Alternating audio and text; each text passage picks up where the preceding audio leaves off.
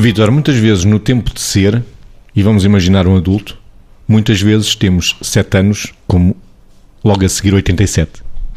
Sem dúvida. E essa é a condição interessante do tempo.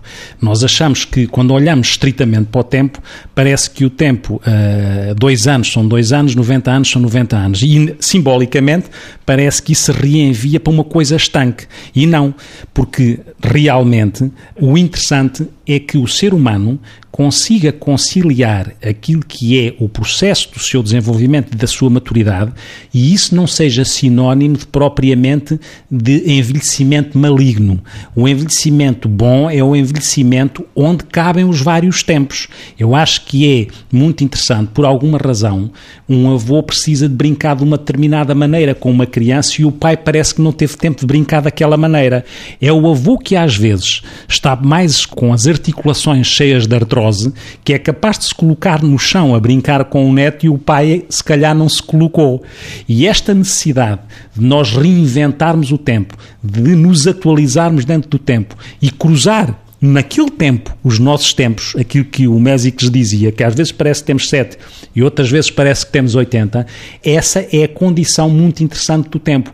E é fundamental que nós não nos condicionemos para aquilo que é este é o tempo de fazer isto. Como é o tempo de fazer isto, eu não posso fazer aquilo. Se isso for um condicionamento, corta-nos a criatividade, corta-nos a disponibilidade e corta-nos o encantamento. Do tempo de ser ainda, Margarida. Sim, e, e, e continuando isto, uh, de facto, nós. Todos nós sabemos quantos ontens e que ontens tivemos, ou seja, o que fizemos, enfim, e, e quanto fizemos, não é? Não sabemos quantos amanhãs vamos ter, mas temos que viver com a consciência que o tempo tem estas três dimensões de que ontem falávamos, o passado, o presente e o futuro. E muitas vezes um engano eh, frequente que, que, vamos encontrando nas pessoas é que coisas que não viveram ontem, mas que eh, lhes ficavam muito bem terem sido vividas, pretendem quase como correr contra contra o tempo e dizer, não, eu vou viver isto hoje.